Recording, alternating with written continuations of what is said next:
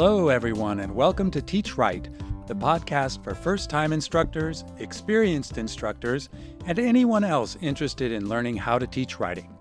I'm Daniel Anderson, and we're coming to you from the University of North Carolina at Chapel Hill. We have three guests with us today, and I'll let them introduce themselves.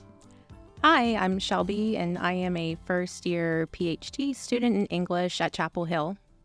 Hi, I'm Madison, and I am also a first year PhD student here at UNC. And I'm Laura. I am a second year uh, English PhD student at UNC. Terrific. And our topic today is multimedia. We're going to talk about sonic rhetoric. We can talk about visual rhetoric, any other kinds of rhetoric. We did read one article. It was called How Rhetoric and Composition Described and Defined New Media at the Start of the 21st Century. And one concern that came up in there, not a concern, a question, was really what constitutes writing. I think that's behind some of these conversations about multimedia. So I don't know if you all have initial thoughts when we talk about writing. Does it include these other forms or modes?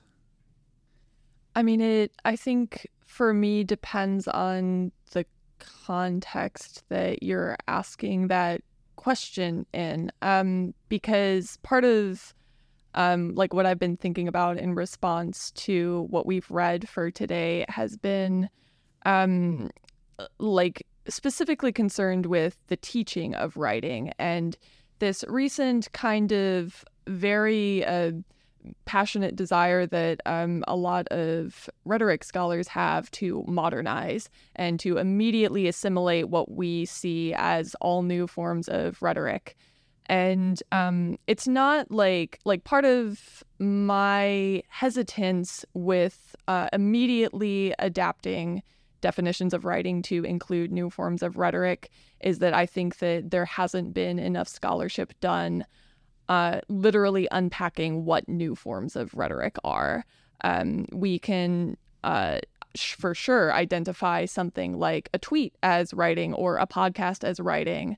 But um, for example, like if you look at old film scholarship, there are a lot of scholars who specifically sat down and theorized what is the lens and what does it do to what you're trying to say in this film? How does the lens interact with uh, the content of the film, or how does the specific type of film that you use um, alter the content of the film? And with writing, I feel like there's just been a lack of analysis of what is a screen or what is an algorithm and how does that impact uh, what the actual writing is communicating to us.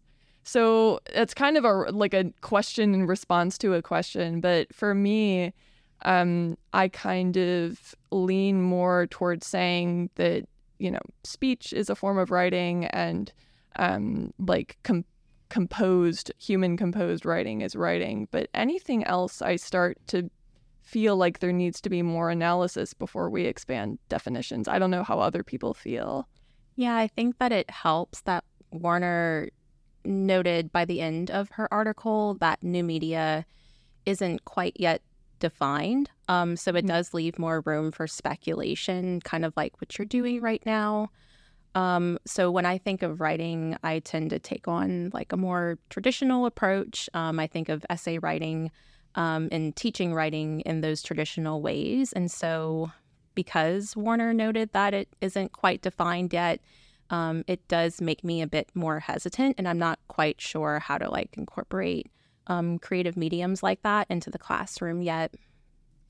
Yeah, and that's the the end of that was kind of not very satisfying, especially because of like the implications of new media and what it means for our students and the future of like communicating and writing. It it's just Werner was like, on the one hand, like having no definitions allows for like flexibility and conversations to continue happening. But then on the other hand, some graduate programs don't really know how to handle these new medias. And it kind of leaves people like us who aren't, you know, very uh, experienced teachers to make these huge decisions for, for our students. And it, it puts us in a difficult place. Mm-hmm. Yeah, I did sense a bit of pressure from Werner. Um, like this unstated pressure that rhetoric and composition instructors or scholars should just hop on the you know with the trends and kind of just adopt um, new media into their writing pedagogy. Um, so yeah, again, it just reinforced the sense of hesitation in me um, and made me want to also kind of define new media for myself.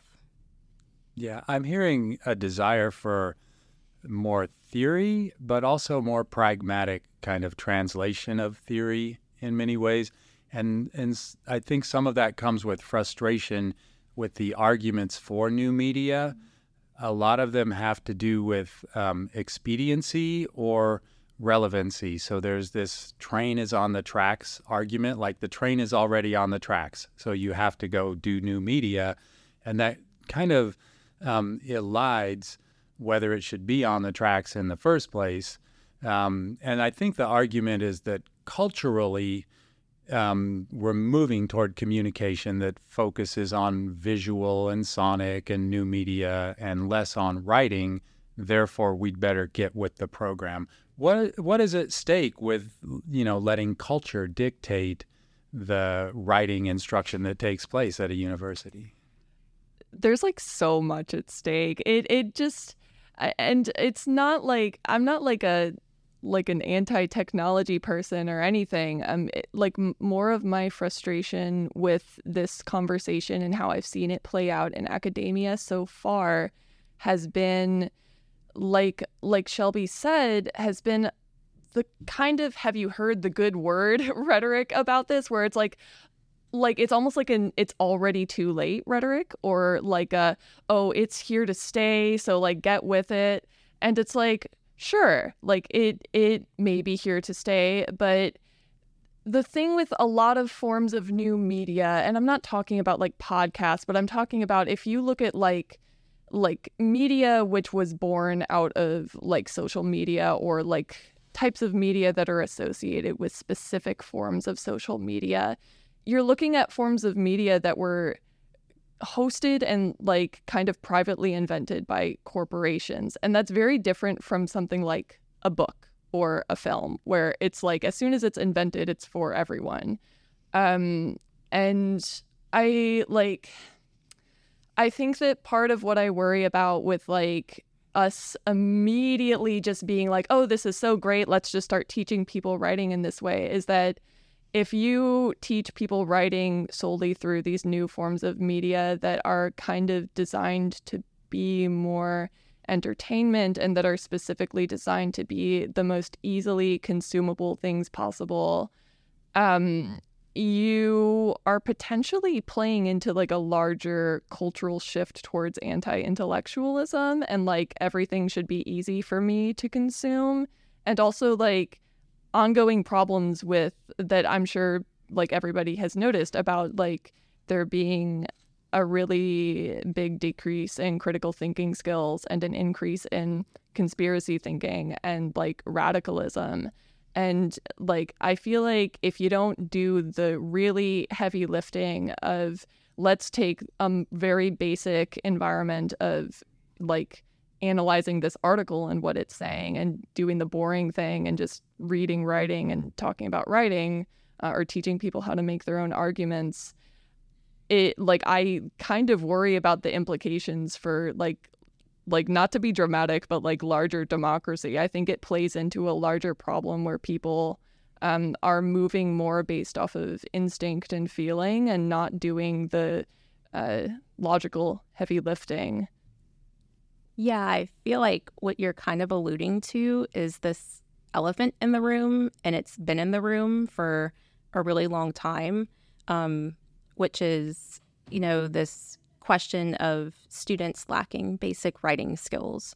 Mm-hmm. Um, you know, this transition from high school to first year writing.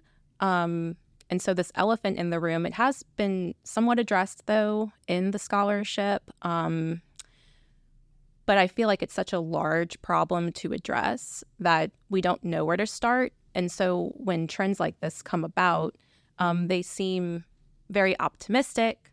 Um, you know, so it's it's tempting to try to address those issues through new trends like new media, I think. But in a way, it's also kind of ignoring the the issue of you know students lacking basic writing skills, um, and so we're trying to like address those things first. Um, and I don't know if if you all feel the same way, but I I feel like if you just address those things first and you kind of establish a foundation for students first, um, then they can take on you know, media projects and they can see writing through different mediums or creativity through different mediums like that. And they can form or transform their writing voice um, into like, you know, an audio vo- voice, like one of the pieces mentioned. Um, so it's a very like complex process. Um, but I feel like the elephant in the room should be addressed first. I think it's really difficult too because I think the social media issue, a lot of students don't just primarily use these like new media uh, resources as just for purely entertainment. Like they're they're they're using it for their information. Like, mm-hmm. and so on the one hand, like I do think bringing in books and articles and other uh, more traditional forms of writing and more traditional forms of like reading and and obtaining information is really important and important skills. At the same time, like what is then the responsibility of equipping students critical thinking skills in these new modes in which that they're interacting with on a daily basis? Like my students, uh, I've talked about academic discourse communities and, and communities that they engage with, and a lot of them do say that they get their information from social media sources and uh, maybe teaching those skills to communicate effectively in these new mediums whether or not we agree with their importance to to our culture is is a reality that we kind of have to wrestle with and maybe we just need to equip them. Uh, yeah it's, it's a really difficult thing because of how much i do value literature and reading but i see my students interacting with media in a way that i never did before. Yeah. Um, can we think through if there are some strategies for doing that critical work with these new media um, modes of writing? So, how do you develop critical literacy through new media or social media activities in the classroom? What What are some concrete things people could do? Me personally, and I know we kind of taught, we're distinguishing podcasts from social media uh, I'm incorporating podcasts in a way uh, that I'm looking at a close reading podcast uh, from the London Review of Books, where they engage in critical analysis of text, but they do it in this kind of, uh, you know, verbal podcast medium. And so they're still doing, you know, a written close reading. They're still engaging in research. They're doing all of the the writing process skills that we want them to know evaluating research, close reading text, but then they're doing it, the end product is a podcast rather than uh, writing a longer form close reading. They'll still do a close reading written assignment, but it's going to be about two to three pages rather than them having, you know, a five to six page close reading. So they're still getting the skills that I would like them to. Um, but the the end product might be something that helps them engage in these newer forms of media.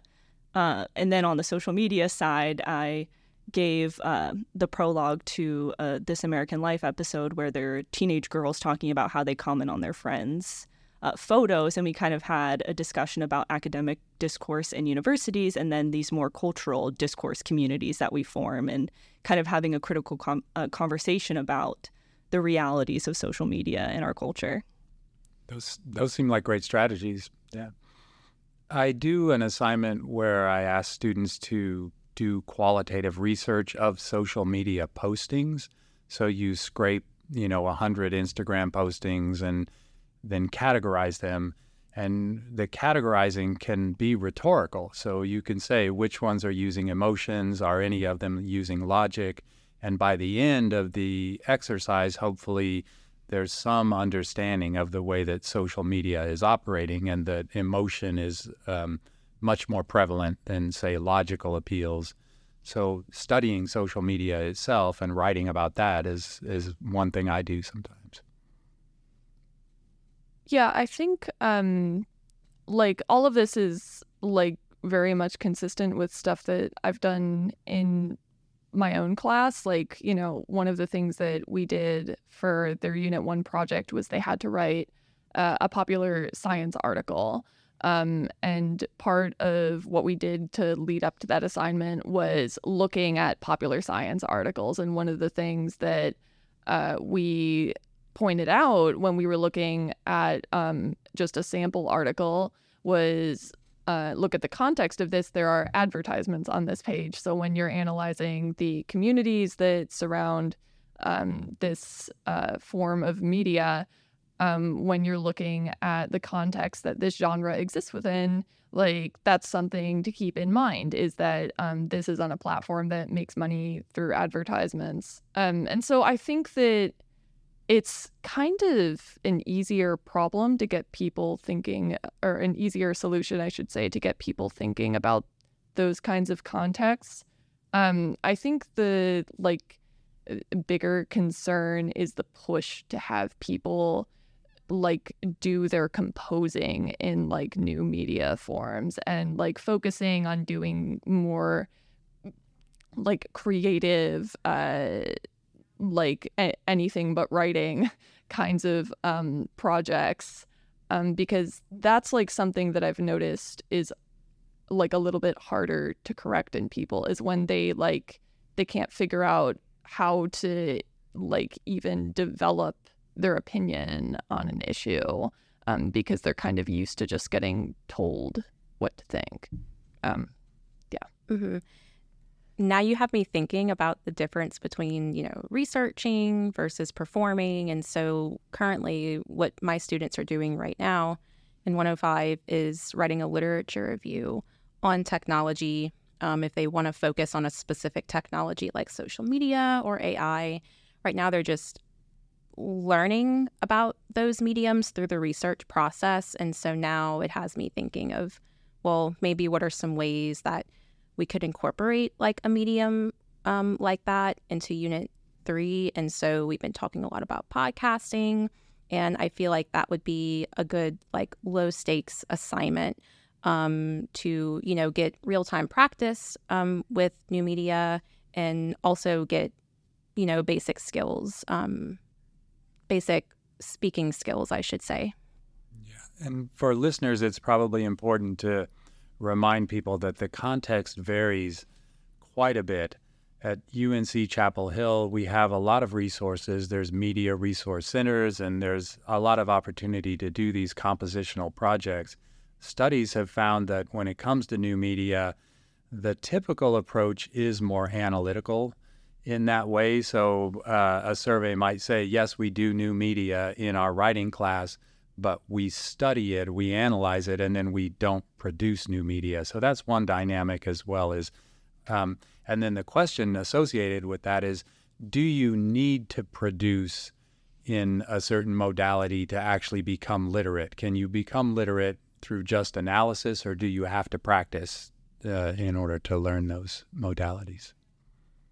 And that's where I feel like incorporating uh, multimodal or like new media projects into a class, where it gets kind of tricky for me is that we're all coming from it from a, a more novice standpoint. And so it's difficult to determine whether or not they're actually getting something from maybe if uh, making like a podcast if the the technology is too difficult for students to use then are they kind of missing out on the actual experience of creating a podcast? And that's kind of where I the hesitancy for me as an instructor is is thinking about are they going to get all that they can get out of it and like what's then the purpose of using this new media in the classroom is it just to teach them how to create a script for this uh, medium and just experiment with podcasting is kind of like a bonus um, and so that's kind of where I start getting a little hesitant about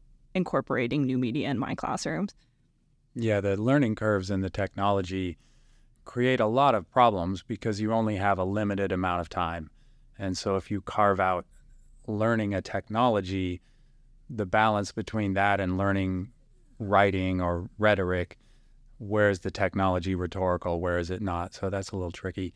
Let's see if we can um, respond to this concern about lack of theorization and pragmatic kind of conceptual steps that we can take by actually drilling into one of these modes and thinking about sonic modes. We also did an article by Steph Ceraso, which is done in sound. So the the instantiation of that writing, if we want to call it writing, is sonic. And that makes me think that the first thing to do to theorize this is move away from ambiguity and uh, slipperiness in just choosing whatever term you want. Um, the one article we read said some people call it multimodal, some people call it multimedia. That to me evokes the question of what's the difference between a mode and a medium. So we could try to parse that out a little bit. So if we're thinking about this um, Sonic article that we read, The Tale of Two Soundscapes, what's its mode? What's its medium? And what does that do for our experience of, of I guess, um, taking in that project? I'm not quite sure how to answer that question yet, but I think I can start to by just explaining my experience with that sort of medium. So I thought it was interesting that, at least for me, my role changed by partaking in that sort of medium. So I became, mm, instead of an observer, I became more of an actor, almost as if I was in a movie or something. And I started to be very involved in in what was going on, uh, more attentive. And so I would notice things like based on the type of sounds that were being incorporated, the speaker's tone would also shift with the sounds. Um, and then that caused like a general um, emotion in me. Um, and then it created like this connection between the speaker or the observer, or if you see yourself as an actor. Um, so that was like my general experience with it. So yeah, what did you guys think about it? I like is it I mean, are are we sure that it is like multi? Because like to me I was like this is all just sound. Like the like a person's voice is sound and they are incorporating other sounds into it. And it's so to me it's like it's basically like um oh, what are they called? Like you know how NPR like sometimes does like like sound recordings of their articles and then they got the article underneath. I mean, that's basically what it was to me. Um, and so to me, it's like just like a little teensy tiny mini podcast with a transcript with it. Um, and then with some sound effects that are technically a part of that soundscape and transcript.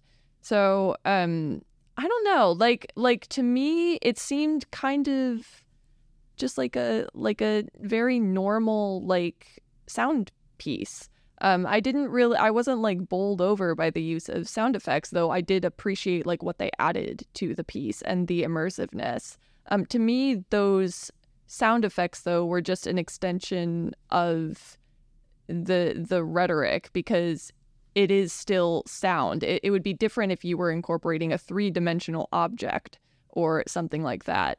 Like um, I've seen museum exhibitions where you engage with a three dimensional object as you listen to a sound. And that to me is very multi. Um, but I don't know if I wasn't really conceptualizing it as multi, even though, you know, that seems to be what we were supposed to do. So the modes thing, um, let me just put one other idea on the table. What I heard there, Lara, is actually two modes and maybe confusion among modes. So when I think of mode, I think of like a sonic mode. This is going to be a sound oriented project. But there's also a linguistic mode, which you're talking about because this is speech. So sonic modes can also have uh, adjacent modes, like a linguistic mode that is coming through with it as well. So those are the two. But other elements of those sonic modes are not linguistic, they're just um, sonic. For instance, crickets chirping. And I felt like the article actually did more with those non linguistic sonic modes. Um, that was just my experience of it. I noticed the crickets were quiet when it was uh, suggesting a kind of comfort level with nature. When it was suggesting discomfort with nature, the volume, I believe, of those crickets was turned up.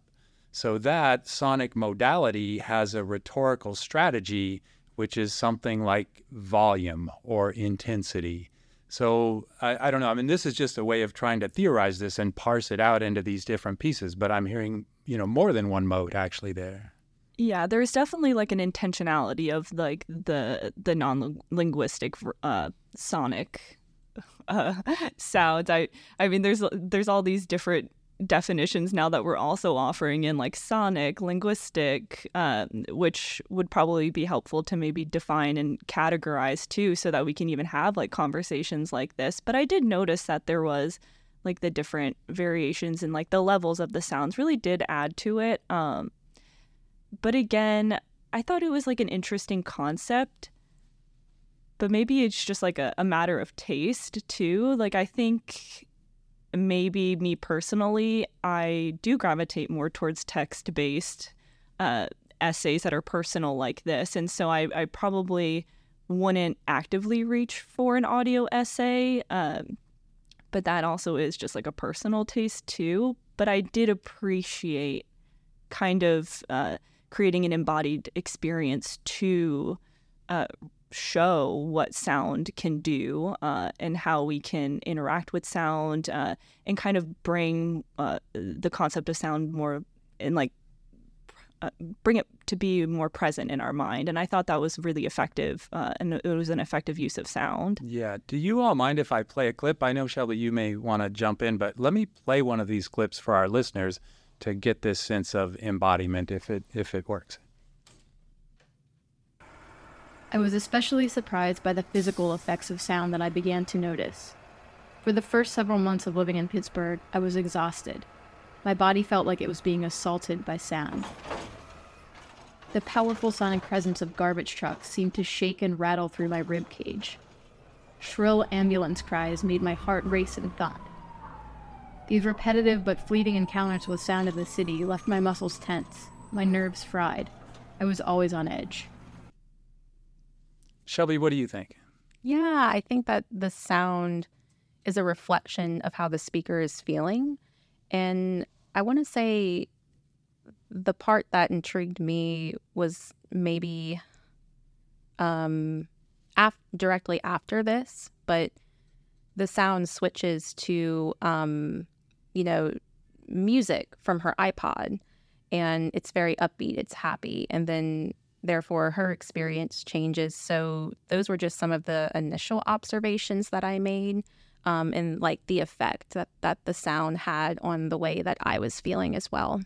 Yeah. And I like the way that um, they talk about the embodied nature of this sonic experience, like it actually had impact physically in some ways. And that makes me think that our theorization can add another complication to this idea of modes, which is the modality in which they are experienced. So there can be a linguistic mode that I experience through my eyes, but I could also experience it through my ears, and not even just through my ears, but through you know the uh, sound waves penetrating my body in some way. So we've got these modes, and they're really complicated, and then we also have these physical modalities in which we're processing them in some ways.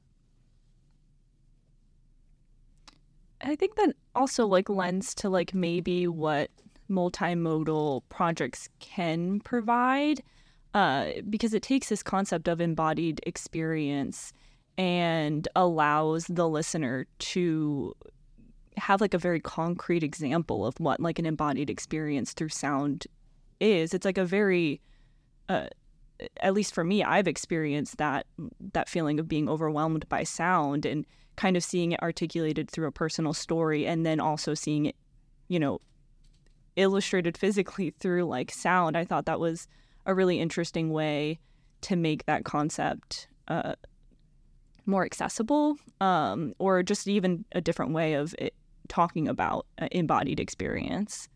Yeah. I know we've um, almost run out of time, so maybe we can just capture a few more of these moving pieces for another episode or for uh, someone's scholarly project to work on these different modes. There's visual, there's sonic, there's also linguistic, then there's the physical ways we experience them. And I think those overlap with mediums, but we haven't really talked about mediums. So if we're taking this in as an MP3 file, um, but do we have our headphones on? Is the medium a channel through which we're processing it? Or if I'm walking through the environment of Pittsburgh and the ambulance goes by, is the medium just the air that the sound is coming through? So there's a lot of complications there. And then uh, kind of materiality that maybe needs to be factored in as well. So words are kind of the material for linguistic modes and you can arrange them and move them around. But when the words become delivered through a sonic mode or taken in orally, then they have a different kind of materiality. Like we're speaking into these microphones. If we change our distance, it's going to change the, the experience and all of that. So lots and lots of moving pieces to still unpack. And it makes me understand why these articles are a little bit challenging at the end of the day because I don't think this stuff has been theorized in, uh, in, in a lot of ways or not in pragmatic ways. Well, what else should uh, listeners know about uh, multimodality then as they prepare to go into the classroom? I think the main takeaway may be just that that because it's not well defined yet, um, it's kind of to you to you know maybe explore it, do you know, some initial searching and maybe figure out what it means for you or maybe how you define it, may want to incorporate it into your classroom? I guess maybe even when approaching wanting to incorporate new media, maybe instead of trying to put our outcomes that we want our students to have, trying to force them in a new media project, maybe starting first from our outcomes and trying to think of, well, what kind of new media project would fulfill these outcomes that I want my students to have, which would maybe make it a little bit more writing focused. Uh, would would be maybe a good place to start. Yeah, I like that, and I think that's a helpful reminder. Um, thinking of Laura's comments as well of not being so prescriptive, uh, maybe still thinking through students should have some agency in how all of these decisions get made, not just culture driving this and not just our own kind of desires in some ways. Well, thank you, everyone. I really appreciated the conversation, and um, we'll have another episode next week.